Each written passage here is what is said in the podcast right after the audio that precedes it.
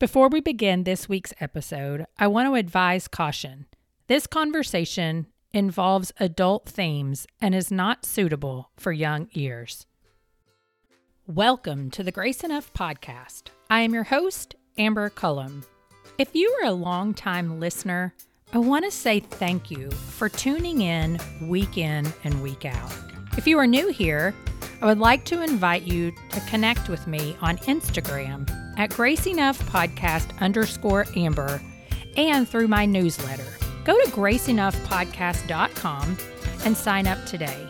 To all of you, I want to remind you that Grace Enough is a podcast designed to encourage you that God can use any story to impact his kingdom. Yes, it requires surrender and trust, but his grace is enough. Today's guest is Joshua Broome. God has and continues to use his story of being a top five male porn star who walked away from the industry to impact his kingdom. Joshua surrendered to Jesus and is continually learning to trust him and walk in the sufficiency of his grace. I have no doubt you will walk away from today's episode with hope and the power of God to change hearts and lives. Well, good afternoon, Joshua. Welcome to the Grace Enough podcast. I'm glad to be here. Tell all of our listeners a little bit about yourself, your family, and what you do on a day to day basis. Uh, I've been married to my wife for five years. Her name's Hope. She is a school teacher. She teaches uh, English as a second language, which is um, so interesting and so mind boggling. Uh, most people ask, does she speak a different language? a little bit of Spanish, but it, it's kind of irrelevant because she's just teaching English to people who uh, they, they probably um, speak English well enough to be at the grade level, but it's mm-hmm. generally reading and writing comprehension because they've moved from somewhere where that was not their primary language. Right. But she's amazing. She loves that. We have three kids. The third one, Judah, he is uh, he is yet to make his appearance. Yeah. Uh, maybe by the time this comes this out, airs. I don't I don't know the the turnaround, but um, she's due in about 14 days from today. Wow. So, and then we have two other kids, um, Cannon and Lincoln, and we live right outside of Iowa City. So I do some work with um, Cru, which is um, it's a sub ministry underneath just the you know Billy Graham organization, and they work with colleges mm-hmm. um, on campus. And I I preach there in rotation, and I mentor some of the guys there. I'm at the at the University of Iowa, and then we started uh, last year um, this ministry called Known. So it's Known Church. We're in the process of planning a, a physical location, and that will be open in Easter. But for right now, I, I travel, I speak, um, I do a lot of anti pornography communication. I, I spoke um, a few weeks ago at a global, uh, an organization to end sex trafficking mm-hmm. um, and sexual exploitation. And, but like my, I, I love doing stuff like that, but like my, my passion is preaching. So yeah, um, I get the opportunity to travel and preach and um, do what God wired me to do and share my awesome. story in the process. Yeah. I know. I'm excited to jump into your story. And I'm assuming the um, event you were at last week, Rebecca Bender, she was probably there as well. I don't know if you're familiar with Becca, but she um, is a human trafficking, I don't want to say survivor, but she was human yeah. trafficked for years and years. So it's awesome work. Well, so take us back to your childhood. Tell me a little bit about your childhood, your teen years, and really what that process of really wanting to become this famous actor, a model, what however yeah. you would like to refer to it. So I, I grew up in the woods in South Carolina. I grew up in a really, really small town in South Carolina, Pageland, the, the self-proclaimed watermelon capital of the world. That's awesome. Um, but like we're, so I was born in Charlotte because there's absolutely not uh, any hospitals where I grew up. But Charlotte was like the closest hospital to where we live. And I grew up with uh, my mom and pretty much her entire family. So she, my mom had me when she was 16, and uh, my dad lived in that town. He just chose not to be, you know, my my dad per se. And um, it, that was a strange dynamic because he it was never like he re, like rejected me. He just chose as a 16 year old not to play the role as father, you know, to mm. the best he could. So that was strange growing up because, you know, he was essentially a, you know, a, young boy, man, you know, a very young adult. And you know, he got older and got married and had a family and all this stuff. And I, I kind of, you know, saw this person that was my dad, but I didn't really have a relationship with him. Um, wow. You know, I, I have, I have probably had 20 interactions with him my entire life, and probably 10 of those have been in the last five years. Like it, it definitely made me kind of why, why not? Like, mm-hmm. why don't I have this relationship with you? But it was never like anything that was like detrimental to me. But for the most part, like it was awesome. I grew up at my grandmother's house. Um, you know, we, we had, you know, buttermilk biscuits and cornbread every single it. day. um, dessert was not an option. It was part of dinner. Um, it was just, I, that's how I grew up. And it was awesome because it yes. was my mom, her two brothers, um, her sister and my grandparents. And um, we just had this gigantic family and my, my aunts and my great grandparents actually live next door. So that's, that's how I grew up. We lived like in the if you cut out an acre block out of a pine tree farm is like where we lived. This and is was, so similar to my life. It's yeah. so funny because I mean so, I grew up yeah. by my dad's brothers and everything, and yeah, it's a it's a fun childhood. I in no way, shape, or form like other than that, like I had a great childhood. My mom worked in a restaurant. Her, you know, my entire life, you know, worked 50, 60 hours a week, oh, yeah. but like taught me to love people and to work hard. And I never went without anything. I never, like, I didn't realize the sacrifices that she had to make until I look back on that. But I started modeling when I was 13 or 14. Um, my life was about basketball and mm. modeling and acting. And I wanted to act more than I wanted to model. I loved modeling, but like acting was my passion. But I just, ha- I had a lot of success modeling without having to put forth a lot of effort. But like mm. acting for me is like there was not as many opportunities and like you needed, you know, work, you know, you put together a reel and do this and do that. And like modeling, it's like I had my headshots and you know, my little um like comp card or whatever. And it's just like it, it was just pretty easy for me and I had a lot of success with that. And like that kind of fed me as, as a person because I'm a high achiever. Like mm. like scratching off something on a right. uh, sticky note like fires me up to a degree that's probably unhealthy but that's what um, my husband would say too that's that's just how that's just who i am um, whatever i do I, I want to be the best at it yeah. and whatever i'm doing for good or bad i'm going to give it everything i got and you know that that affirmation that i received from modeling and acting because it was coming from an outside source i think it kind of fed that desire to feel affirmed Mm-hmm. Either it was through like sports or like how many girls I could date or mm. um, like whatever it was. It's like I feel like I needed to achieve this like momentary high of acceptance and affirmation. And that's kind of like that fed the beast. Yeah. Well, with modeling though, so, did it just kind of naturally happen that you just kind of kept going up the ladder, or was it a point in time where you finally said, okay, I'm going to move out to Hollywood and I'm going to see if I can actually now make it as an actor?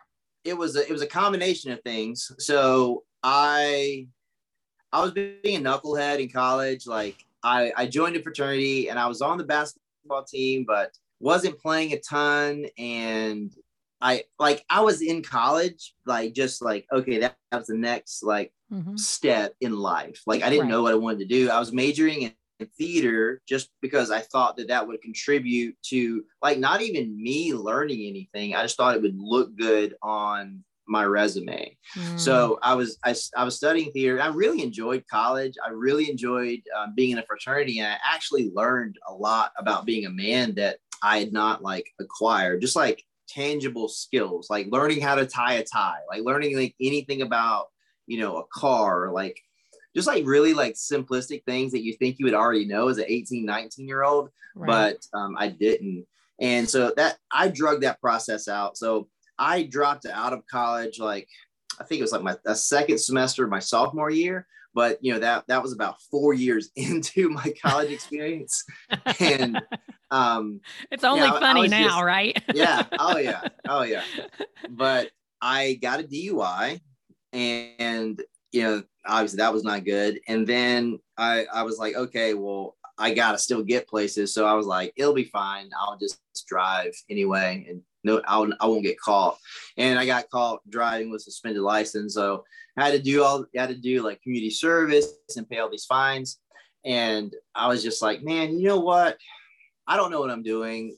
It makes sense. I'm just, I'm just gonna drop out of school and just move to Hollywood because wow. it, it can't be that hard. And it's like for me, I would get like pretty much anything that was local, like Atlanta or you know anything like in that proximity. But jobs that I would try to get like in Hollywood or like Los Angeles or Miami or something like that. If I was not there, because like I did a lot of runway stuff and it's pretty seasonal, and if I was not in proximity, if there was another six two hazel-eyed guy that looked like me and he was in proximity, more likely than not, they're going to get the job and not me. And I thought, mm. okay, if I just move there, it's going to be smooth sailing. You know, I'll I'll be you know I'll be Brad Pitt in no time. You know that like that was like that was what I was thinking. And I moved there, and I had I was having a decent amount of success, nothing crazy, but you know, I, I, I found an agent and I was working and everything was looking promising. Um, when I first got there, it was difficult because I didn't have a lot of money saved and stuff like that. But you know, I just I just fell on my feet just because you know the way that my mom's raised me. She just like she is she exhibited to me resilience and just like figuring stuff out. So yeah. Um, so at that time, then you're living in Hollywood. You're you're yeah. doing some part time work with acting slash modeling, but you're also working in a restaurant. Pretty much like anyone that's living in Hollywood, it's like if they work in a restaurant, they don't. It's like I'm an actor, but I pay my bills here. You know. Yeah. Um, so yeah like many like many people i try i had to get a job to you know make ends meet. And i was working at this steakhouse slash bar in west hollywood. Um, it's been in a lot of movies. It's called saddle ranch. It's in it's like it's in the middle of west hollywood. Yep. it's got this giant mechanical bull in the middle of it. But i was working there and things were good. Like i was i was actually seeing someone that um you know that worked there and I had friends and, you know, I had an apartment that I liked and I lived with people I liked and life was great. And in walked um, four girls and they were all super cute. And I was like, you know, I'm to, you know, smooth them and put on the charm and I'm to get a big tip.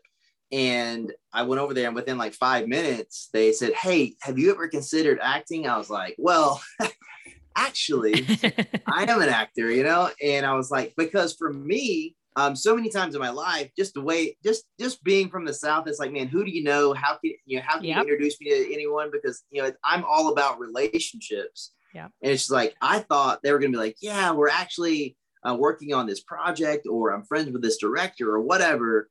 But I didn't see the curveball saying, oh, we're talking about porn. I was like, I mean, I've seen it. I never considered doing it. Mm. And for, for, for me, like, it wasn't something that was real. I never thought that that was a real thing that people did. I just thought it was something that existed.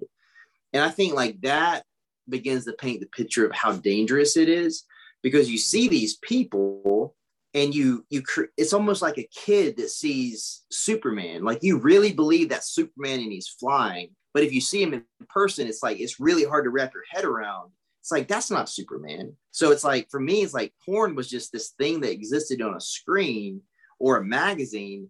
Um, it wasn't like something that real people did, and especially not for a living. Like right. that, that's just bizarre. And they were like, "Do you want to meet our agent?" And I was like, "Your agent? And all of a sudden they were talking a language that was familiar to me. I was like, man, there's an agent involved. And this was all then, in the same night. Yeah. Yeah. So they said that was pretty much the conversation. To put it in context, like if if you were in the industry and you introduced someone to an agent and they signed them and then they did well, you would be heavily compensated for that. Okay. So that they asked, you know, do you want to meet with our agent? And I was like, sure, I guess. It was something I said yes to, but I really didn't intend on doing it. I was just trying to, you know, say whatever they wanted to hear. And they uh, they had that agent call me and it, it was a pretty quick conversation. He had an English accent. He just sounded like very like he. It almost sounded like man, he was really excited to meet me. And I was like, it's just weird. And because in my head, if I was going to meet with an agent that advocates for people to do porn, I was like, I foresaw like me going to like a Motel Six, and there was mm-hmm. a, an old something guy like sketchy. picking, yeah, something sketchy, like him like picking lint out of his belly button or something like, um, like that's what I that's what I pictured. But I I against my better judgment, which in my gut, like I knew better. My mom taught me better, and I knew I should have done it, but I did it anyway. And I met, I, I went to meet with this guy, and I thought, like, you know, where I, I look at this address and I, and I go to meet him, and it's adjacent to Universal Studios, and it's in this like giant like business center. And I, and I walk in this garage, and I go into this private elevator, and I walk down this hall, and then at the end of this hall, I open the door, and this guy is sitting there at this giant desk with his three-piece suit on and a double Windsor tie. Mm. Um, he asked me a, a few questions, and he spoke to every insecurity that I had because you know he just asked me, you know, you know, where are you from? Why are you here? How did you grow up? What do you want to do?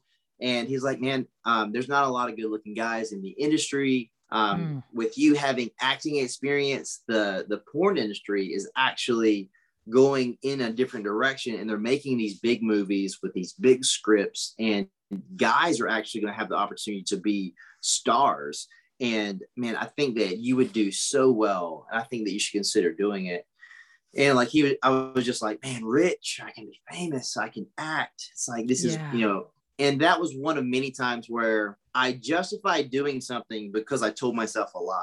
I told myself like, well, it's an opportunity to do this thing, and it's not like I'll maybe I'll just do it once, or maybe like it's not that bad, or or even worse, it's like trying to convince myself, well, this is acting. So this is an opportunity. This is a good opportunity for me. Well, so here's my question with that. Did you sign a contract with them that day, or was it something that you really pondered? So the way it worked was um, they said, we will give you, like, we'll get you a um, a movie, and based on how it goes, we will then talk about a contract. Okay, so they gave you like this is a fee audition can... type of deal. Yeah, so like it's like it, it you know we're gonna pay you five hundred dollars to go to this place and you know do a scene and I didn't know what that meant. Like do a scene. I was, like, I don't. Well, like, I mean, okay. that's the thing, though, right? It's like what you said that it's a little, it, it is a slow fade. Any any sinful thing is a slow fade, right? Like oh, it's yeah. this, it's this slow, like, oh, okay, this can help me accomplish my dreams.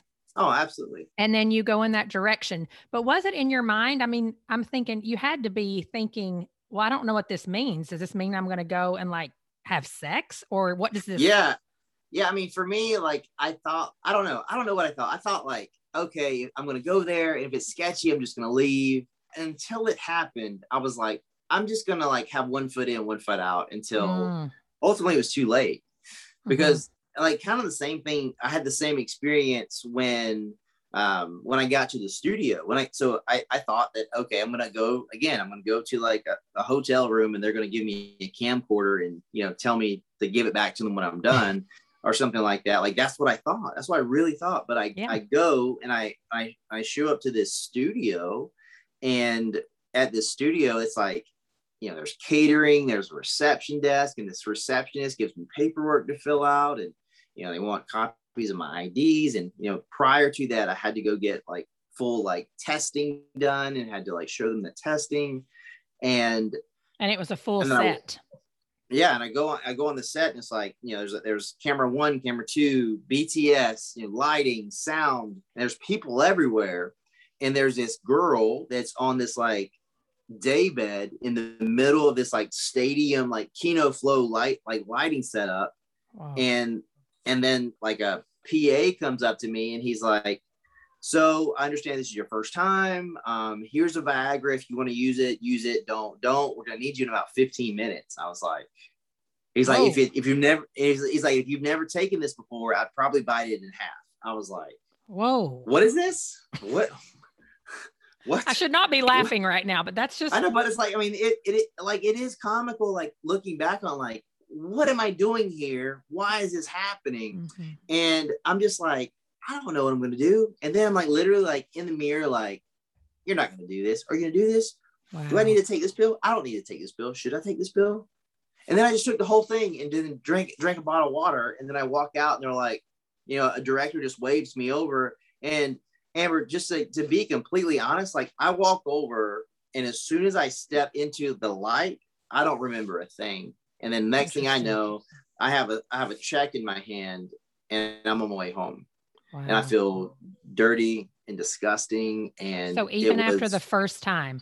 Oh yes. It was terrible. Like I mean, the, the first experience was it was it was the most awkward, strange thing that I've ever experienced because some of the stuff that I remember is like I never had any interaction like with the girl. Like I never spoke to her, never made eye contact, never talked to her whatsoever.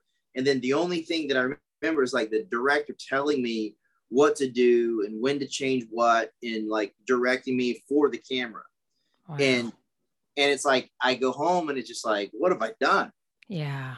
Like I said, like I was seeing someone at the time. So I had to get like I get home and I have this check and it's 500 bucks. It's like it's not that much. You know, it's just like but when you're working for tips primarily and you're yeah, only I mean, getting like, partial ro- roles or things like that, I mean, yeah, I mean, but yeah. to, to, be completely honest, like I was making bank at that at that restaurant. restaurant. I mean, I was like on a on a bad night, I was making I was making three hundred dollars. Yeah. Well, so tell me, because the reality is you did end up signing a contract and you worked in the industry for five years. You became one of the top stars in the yeah. industry. And so, what was that emotional roller coaster like? Because I know you went through a lot of heartbreak. Um, yeah, just tell us a little bit about that. Like once I did that one, the, the girl I was seeing at the time, I, I was like, I told her what I did, and you know, she told me to take a hike. And she was like, she had been working at that restaurant for a long time, and she was very respected. Um, she was very successful in a lot of different ways, and I just knew that like I had done this like terrible thing. And then I just felt guilty. So I was like, I can't keep working at this place because like I hurt this person that works there and you know, and everyone loves her. So I mean, it's it's, it's almost like I just like broke my friend circle. You know, mm. um, it was not like maybe a few weeks until that first scene like popped up on the internet, and then it was everywhere. And then all of a sudden, I find myself getting fired from like oh. any kind of representation that I had. And then with really short after that, um, just because the company that I worked for was a really big company, so it was everywhere. Like within less than a month of me doing that, someone, you know, me being from a small town, someone had seen it and told someone that some that told my uncle, and then my uncle told my mom, and then I'm on the phone with my mom oh, talking wow. about why did I do a porn movie, and it was just like I'm so ashamed. She was so hurt, and not mm. like she never rejected me because I did this thing, but she's like, gosh, like she, I mean, she never said this, but she had to be thinking, man, I worked so yep. hard for you to be where you are today. Yeah. And she said, I, she always tells me that. So you have so much potential. Like there's so much that is in you that is for so much good for this world. Mm-hmm. And you, why would you choose to do that with yeah. who you are? Heartbreak. Yeah. And I mean, like, as a mom, I just think heartbreak. Yeah. And it's like for me, it's like, I mean, my mom was everything. Yeah. So it's like, God, she was the last person that I wanted to disappoint. And so I mean, was it the money? Was. was it the money that ended up just really pushing you to just keep going with it? Or was it like, I feel like I've lost everything else. And so this is what I'm going to keep doing? So that that's exactly why I signed that contract. So like, you know, I, I do the scene, a few days go by, the direct the agent calls me. He's like, everything went great. He's like, and I have all these projects lined up for you. Um, do you want to sign a contract? And I was like, well, I I guess I kind of have to because mm. there's nothing else I can do. And that was the beginning of like we see like you know, Genesis 2, Adam and Eve, they're walking, they're naked, there's no shame. And it's Genesis 3, sin enter, enters the picture, and then they're hiding from God because they're guilty and ashamed. Mm-hmm. And that was me. I was guilty. I felt guilty. I felt ashamed. So I started to pull away from my mom. I started to pull away from anyone that knew me in an authentic way. And I lived as that shame. And I saw myself as that person who did that thing. And as I did that thing more, I become more and more of a recluse. And I was like, well, this is just who I am. Yeah. And this is this is my bed and I have to lie in it. And I have not like I don't know. It, it, it's really hard because to like really like go back to that mindset and like articulate what I was thinking. But like I was saying, like whatever I do, I'm gonna be the absolute best at it. And that's just who I am for good or for bad. Like that's at a frat party or that's mopping yeah. a floor. Like that's just who I am. And that like I, I was like, well, if I'm gonna do it, I'm gonna do it. And it and and it just turned into me signing that contract. And within, you know, I signed that contract in like middle to the end of the summer. And I did, you know, 150, 200 movies like in that like six month span. Wow. And then over over a five year period, I did a thousand movies and I won, you know, performer of the year. And I've been nominated for it three times and I made over a million dollars and I travel the world doing this stuff. And I was on like Showtime and HBO and like all this stuff. You know, I was being paid to show up at bars and just have a table and people would pay to like sit near me. It was just like the deeper I got and the more fame I got, the more detached from reality I became because I hated what I did because it was just at the end of the day, like I laid my head on the pillow and I was like, I wasn't proud of what I was doing, but right. it was so close to what I wanted to be doing in some ways. It just made me think like, what if I wouldn't have done that? Like, what kind of success could I have had? Like, what if I wouldn't have done that? Like, you know, I, I was going through all these like terrible relationships. Um, like something that's so toxic that happens in the mm-hmm. industry is you're trying to date other performers. So you're you're trying to lie to yourself and say you're in a monotonous relation, a monogamous relationship with someone that is having sex for a living while you're having sex for a living. And the crazy thing is, guys in that industry, there's like 20 to 25 guys in the industry that work consistently. So you know every single guy that you're on set with because a director is paying for everything. Director is footing the bill for the studio, the permits, the you know the the crew, um, the editing, the talent, wow. catering, everything. So everything is being paid by this director and the director knows. Um, so the guy is the only person that doesn't get paid for certain, and and that's because if the guy does not do his job, there mm-hmm. is no product. Yet that director still has to pay everyone else. Yeah, man.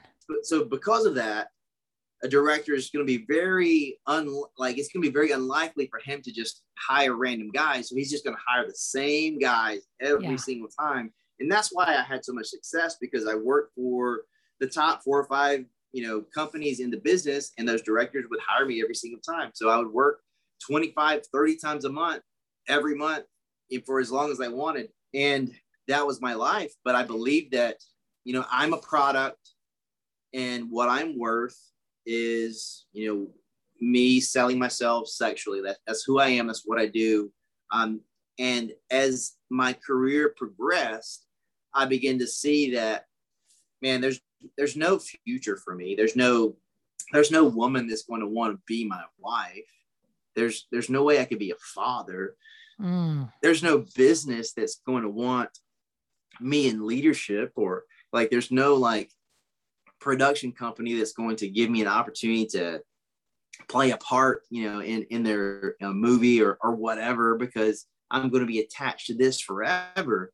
And I just didn't see a way out. And it led to me really isolating myself from my, my family to the point where I wasn't returning texts, I wasn't returning calls. And I felt so alone and so depressed that I was just, I found myself saying, God, I, I, I don't really know if you're there, but mm-hmm. if you are, I just want to die yeah. because I don't see a tomorrow worth living. And I know that I don't have a future and that's the way I saw life. Well, and that's the thing. You kept going down that path of, you know, just more and more despair. And after a while, you did just question, you know, why do I feel so emotionally empty? And so you yeah. walk into a bank and someone looks at you and asks you two questions Joshua, is there anything I can do for you? Can I help you? What happened in your brain at that moment? I would get, you know, payroll checks, and um, on those checks, the on the memo would be what it was for. Mm. So obviously, the name of the movie was generally expletive, and I was embarrassed of that. So I would always either drop it in, um, you know, like a, a like a slot or whatever, or um, put in the ATM or do anything to avoid human interaction because I didn't want to look at someone in the eye and say, "Here's this check for my prostitution." But mm. and that that day, I, I I didn't have a choice, so I had to go to the clerk and you know, I I swiped my card and she pulled up my account information. She deposited the check and I and I pivoted and went to walk away. And then she said that she said, "Joshua, can I help you? Is there anything I can do for you?" And when she said my name, it was it just it just like stopped me in my my footsteps because at that point I had isolated myself from everyone mm. that would call me Joshua, and I didn't have one authentic relationship in my life. I was only interacting with people that I knew from the industry, and none of them called me by my name. And I went to the gym, and I would get takeout, like, and that and that was my wow. life. Unless I was being paid to be somewhere, I went to the gym, I went to, I got food, and then I pretty much stayed at home. And that was it. When that she said that, it's like I had created this plausible reality that I was living in. And when she said Joshua, it shattered it. And I just I, like I have chills now thinking about it because like it's like I did I I felt guilty and ashamed, but I never felt like convicted. Hmm. And I went home and I remember looking myself in the mirror and I had no idea who the person was looking back at me. I had no clue. Like, like who are you? What have you done? And then it began to like really like weigh on me. Why have you not been talking to your mom? Why did you leave your mom hanging? Like, why didn't you answer the phone? Because my mom had lived a really hard life and she she got married when I was seven or eight, and she married someone who was incredibly abusive um, to her, and that only lasted for a few years, and then she just was very alone and just was in this. Inc- she's always been this incredible person. She finally met someone who loved her and honored her and respected her, and they get married. I wasn't there, and then less than a year later, his pancreas ruptures. They don't get to the hospital in time and he dies. and I wasn't there. When my mom when my mom needed me most, I was so selfish and so tied up in my own mess that I wasn't there for my mom. And that in that moment just absolutely crushed me. Mm. And I was just disgusted with who I was. I was like, okay, I'm either going to die or run. And I pick up the phone and I call my agent and I say, I, I quit. And I call, you know, the, the company that had contracted me and I quit. And they're like, well, you know, this is going to cost you X amount of dollars because you're breaking a contract. And I was like, I don't care. Send me an invoice. And I called my PR person. I was like, you know, put out a press release that, you know, I, I quit. Wow. Within a few weeks, I found someone, you know, to actually maybe even less than that, um, it, it, it, it wasn't very long, but I, I found someone to take over my the place that I was living. I was like, I don't care. Like, you don't have to sign anything. And you and I literally gave them everything that was in the apartment, like all the furniture, all like wow. everything. And I just took my clothes and I was like, just please pay the rent. I see two things here. One, I mean, the grace of God. It's like the way that it the way that you can trace it back in hindsight is always incredible to me. And two, this is where your personality of I'm all in, no matter what, pays yeah. off. Yeah. Right. Not very many people, including myself, would just say, I can drop it all and leave. Yeah. So did you go back home? Yeah. And your mom what welcomed you with open arms? Yeah. Yeah. And so you spend the next two years trying to put your life back together, but there's still some stuff going on. Oh yeah. Well, because it was like if I can sweep this under under the rug and just pretend it didn't exist. But the, the issue was the the I really overlooked the amount of mental and emotional trauma mm-hmm. that I experienced, and I actually was numb to it. So I didn't feel it until all of a sudden, you know, I'm I'm working at Whole Foods um, from four in the morning to 1 p.m. and then also working at a gym from 2 to 8 p.m and still not making enough money. And then getting having to do my taxes the year after i quit because i i quit like relatively like like the fiscal year had like just ended. So i had not paid taxes on a whole year of where i'd made $275000 yeah. It whatever i had was now gone.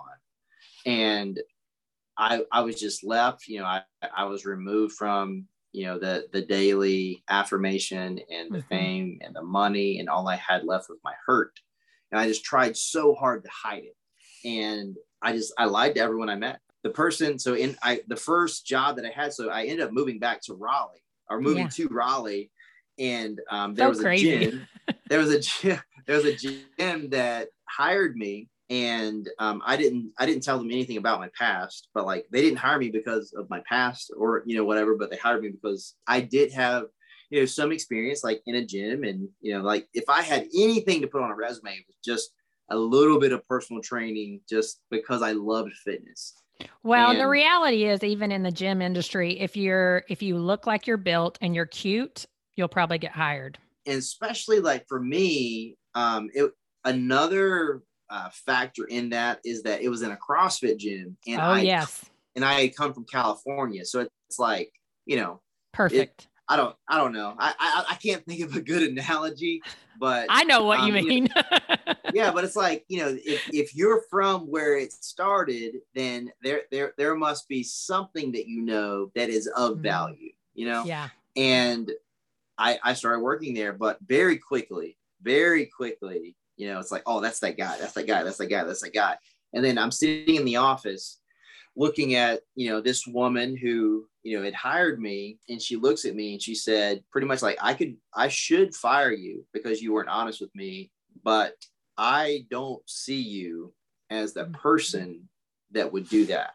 And I think that you're here for a reason and that like you had left that for a reason. So we're going to set some healthy boundaries and I'm going to give you an opportunity to stay here. Wow. And what's crazy, so crazy about this is so when I got that DUI, but when I left, I never got my license back.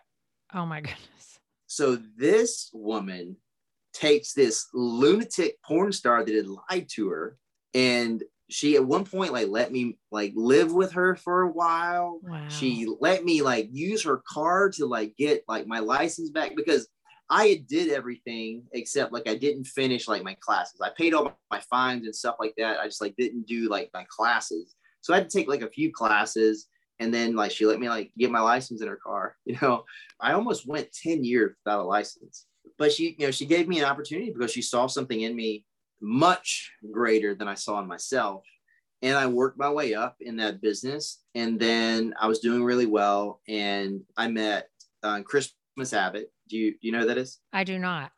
She was on Big Brother and okay. She, but um she but she owns a gym in Raleigh and um, I don't know if she owns it anymore, but like her and um, Brandon Garner like own own it's called CrossFit Invoke.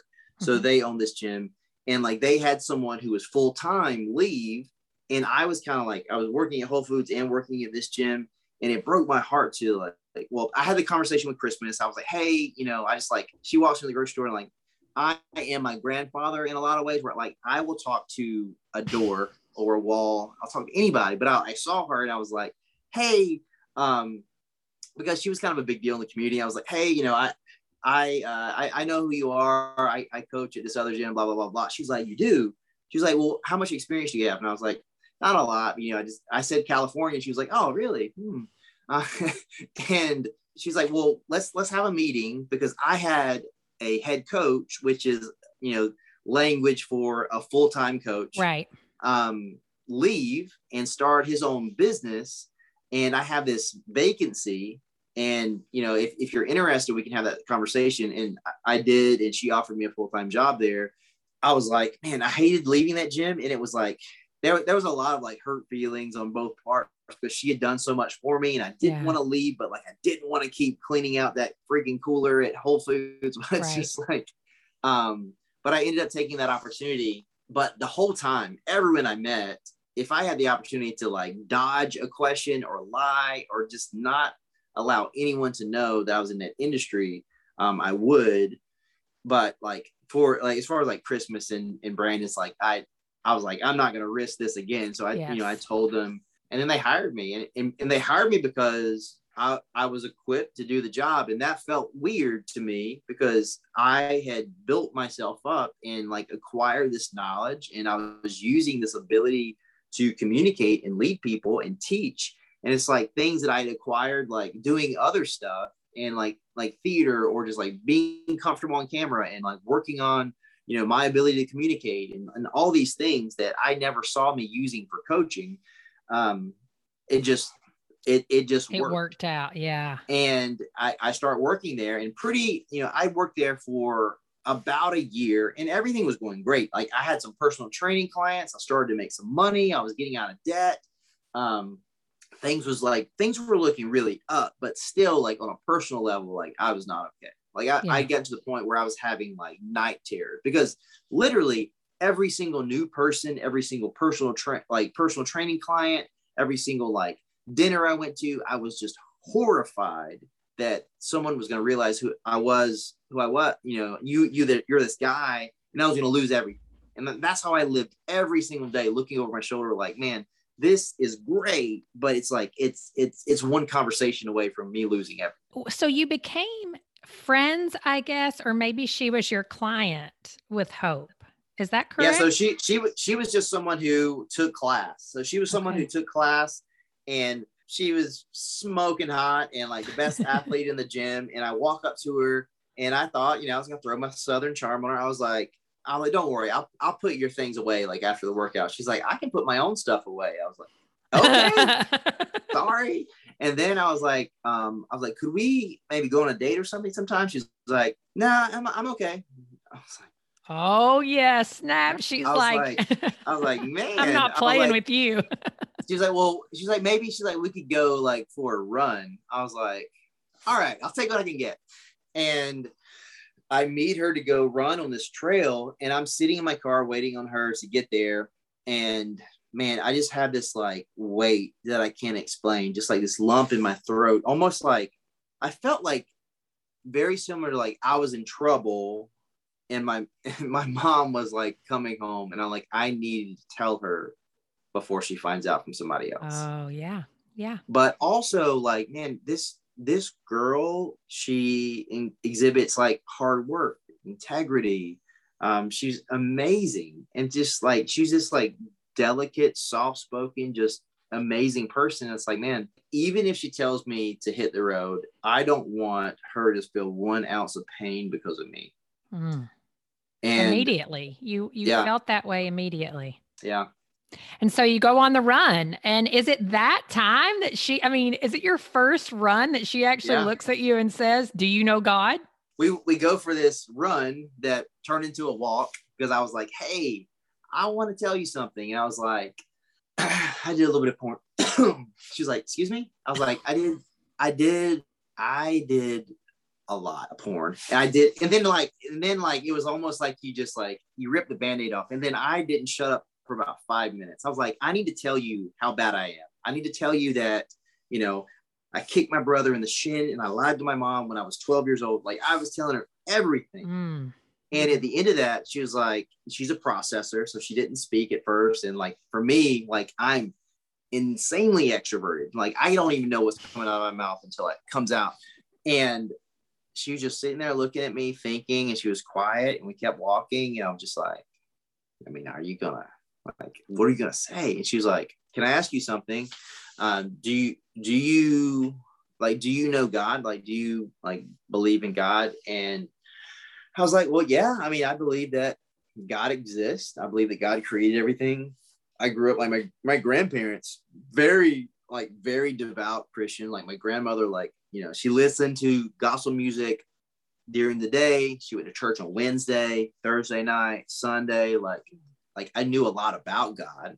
So I was like, yeah. I was like, even to the point like where I was, you know, I at some point, you know, I I I'm a student of all things. So I just like that was, that came up. So I was just like, I was like, yeah, and I, like it even makes sense to me that like, you know, God, uh, if time, space, and matter came into existence at the same time, there had to be um, you know, someone outside of those things to create those things for them not to exist and come into existence at the same time. So I'm like, yeah, like I, I believe God exists. And then she was like, well, do you know him? Like, do you have a relationship with him? I was like, what do you mean? Mm. What, what do you mean by that? She's like, well, do you have a relationship with him? Like, do you like, you know, do you, do you read the Bible? Like, do you like, you have a relationship with Jesus? Like, do you like know it? Um, and she started like asking me all these questions, but not in the most like gentle, sincere yeah. way. Just ask me like, you know, four or five questions. She cared about your and, heart. And I didn't know the answer to any of them. I had heard the questions before, but they were again, it was like it was like something that I knew about, but never really put myself in the equation.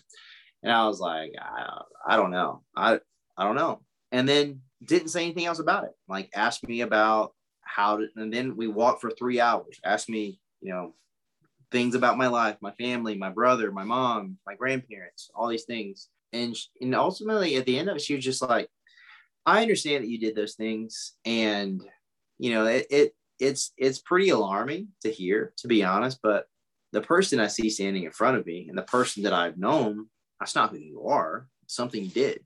Mm like not in that moment, but like later, like that, like that wrecked me. Yeah. Like, how can you see me like that? Wow. And um, a few days passed, and we're like, she was like, "Hey, do you do you want to go to church with me?" I was like, "Yeah." So she, like, I, she's the I one who know. invited you. Okay. Yeah.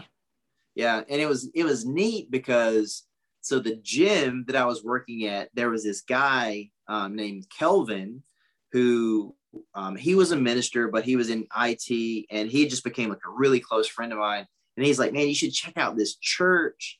Um, it's like, it's like really like modern. The music's great. Um, you should just go check it out. And he had told me that a few times. And I'm just like, yeah, yeah, yeah. Let me check it out. Um, and then like, and then we kind of collectively said, okay, let's go, you know, check out this, this new church together. And um, I I walked in those doors there and I walked out a very different person. You know, I, wow. I, I, heard the gospel articulated in a way where, you know, a, lo- a lot of people say that they've had this moment where like the pastor was, um, he's, he has a lot of like relational qualities and just like his teaching, it's, um, it's, it's very like soft spoken, but deep, like very mm-hmm. deep theological truths, like yeah. articulated in a way that's relatable and but he was telling the story of um, Mephibosheth and how you know when a, when a new king you know a new kingdom starts the the prior kingdom um, it's traditional that they wipe everyone out. So Mephibosheth when his you know his his you know parents found out this or the nurse found out that she was like running with him and drops him and he gets you know hurt and you know hides him away. And so like he was the only person left out of yeah. you know this kingdom. And you know the the soldier later in life finally finds him because you know the the king sent him out to find you know where is this guy and he looks up at the soldier and he believed that he deserved death so he was going to die but instead he offers him his hand and a place at the table, the table. not for a day not for a week but forever and not the worst place at the table, the best place at the table. So that was the sermon the day you walked into church. And that's how I saw myself. Like I saw myself as who could ever want me to sit mm-hmm. at their table? Because what my biggest issue was that I did not see myself as someone who worthy of giving love. So I, and that caused me not to be able to receive it mm-hmm. because of how I saw myself. So in that moment, and then he goes into the gospel, and it's like, man, Jesus loves me so much that he was willing to die so that I could know him, not for a day, not for a moment, but forever. Wow. In that moment, it's like, it wasn't just me doing porn, it was my whole life carrying mm-hmm. this burden that was removed. Mm. The shame and the guilt, yes, but this feeling of who am I and where do I fit in in this world? Right. All of a sudden, I just had this like wave of peace wow. wash over me. And so you and Hope continued to date and get married and have children. And during that time though, you're you're learning to walk with Jesus. But I mean, I know from personal experience like yeah. you can come to know Jesus and that burden is lifted, but then learning to walk with him is still a journey. Oh, yeah. And so what were those first couple of years like? And then of course, what do you remember which church it was? I'm just curious. Oh, yes. oh Hope Hope Community Church. Oh my gosh. Yeah, I have friends at Hope. So that's awesome. Yeah. Yeah. So, so cool. I mean, because I was there for a long time. So I, I, um, so like I said, I'm I'm all I'm in bonkers. And so a week goes by and I I show up at the church and I ask if there's a pastor I can talk to and I'm and I walk and then she's actually our executive pastor Gary, he's available. And I walk in and Gary's this gigantic, jacked, like 50 year old man. I'm like, man, this guy, I love this guy already. And I was like, hey, um, I think God wants me to build a boat. He's like, what? I was like, I was like, here's the thing. I have this story. Let me tell you. And I tell him my story, and I'm like, I believe that God wants me to share this story. And anything that I do, like my, my grandfather taught me, whatever you do in life, learn to do it well before you want to do it bad, you know? So it's like, I know that I want to share my story through the lens of who Jesus is. So, can you help me learn the Bible? And he's like, man, awesome. um, such there's such a unique opportunity because Andrew Yates, who is this man absolutely changed my life. Andrew Yates just moved here from Dallas. His family's here, and they're helping with the launch of the Apex campus. You know, it, it's it's going to be a while before it launches, and he's got a little bit of time on his hands. And little did he know that he was going to be stuck with me for five years. And we spent like 10 to 15 hours a week together. What a gift. He taught me how to read the Bible and he taught me how to teach people how to write, read the Bible. And then we spent a year like studying. Like this man is so good of a teacher. He taught a knucklehead like me Greek in a year. Wow. And like because of his passion and the way that he connected with the Lord when when he would study the word and he would do this thing, I started to look at education differently. So I, that's when I went I went back to school to to Liberty University. I did it online, but you know I continued to spend time with him. And my wife grew up Catholic and was baptized really early. And she's like, man, like as we are walking in our faith together, like I, wow. I want, I want to get baptized. You know, so I, I got baptized like two weeks after I gave my life to Christ, but she, she asked me to baptize her. So I baptized wow. her. And then like at my gym, I start, you know, I, I'm bringing like 20, 30, 40 people every week to church. And then I, you know, we, I, I'm getting the opportunity to baptize them and, and, uh, and then all of a sudden there's opportunities for me to like go into churches and share my testimony and then i start preaching and then all this stuff is happening but you're absolutely right salvation is instantaneous and mm-hmm. sanctification is a process and Forever. we had to walk through we had to walk through a lot of like really difficult stuff because that mental and emotional trauma mm-hmm. that i had is real and like yep absolutely like jesus changed my life and second corinthians 5 17 is real like that old person was dead and gone and I'm this new creation. But now that I'm no longer wounded, I still had a few scars and yeah. I wanted to deal with those. So, you know, just having Andrew in my life, it was almost like he was a he was a counselor, he was a teacher, mm. and he was my best friend, you know? Wow. And it, it was just so healthy for me to be able to like to process things with him. And because I have a very like teachable spirit, uh, very teachable spirit, just as an at like as an athlete, yeah. I know it's like, man, I desire constructive criticism. Like, mm-hmm. tell me how I can get better so I can do it because I just want to be better. And then I started treating integrity that way. I started treating mm-hmm. honesty that way. And then it's like, that is how I started like learning to like, man, just to do all these things, and just replace so many lies that I told myself yep. for so long and replace them with reproof. It's like I love um, Second Timothy, you know, three sixteen. You know, all all Scripture is God breathed and it's good for you know teaching, rebuking, and all this stuff. But reproof was the word that just I latched on to for like two years because reproof means ultimately to dismantle and destroy. So God wanted me to dismantle and destroy the idea of who I thought I was, who I thought he was, and who I thought I was supposed to, the way I was supposed to appropriate myself in this world. And all of a sudden, I started to allow this truth to make its way from my head to my heart. And I started seeing myself differently.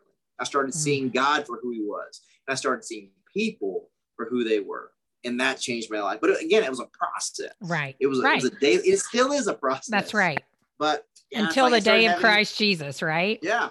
Amen. Well, and so tell me, what is it like for you now with uh, platform is maybe not the best word, but maybe it is.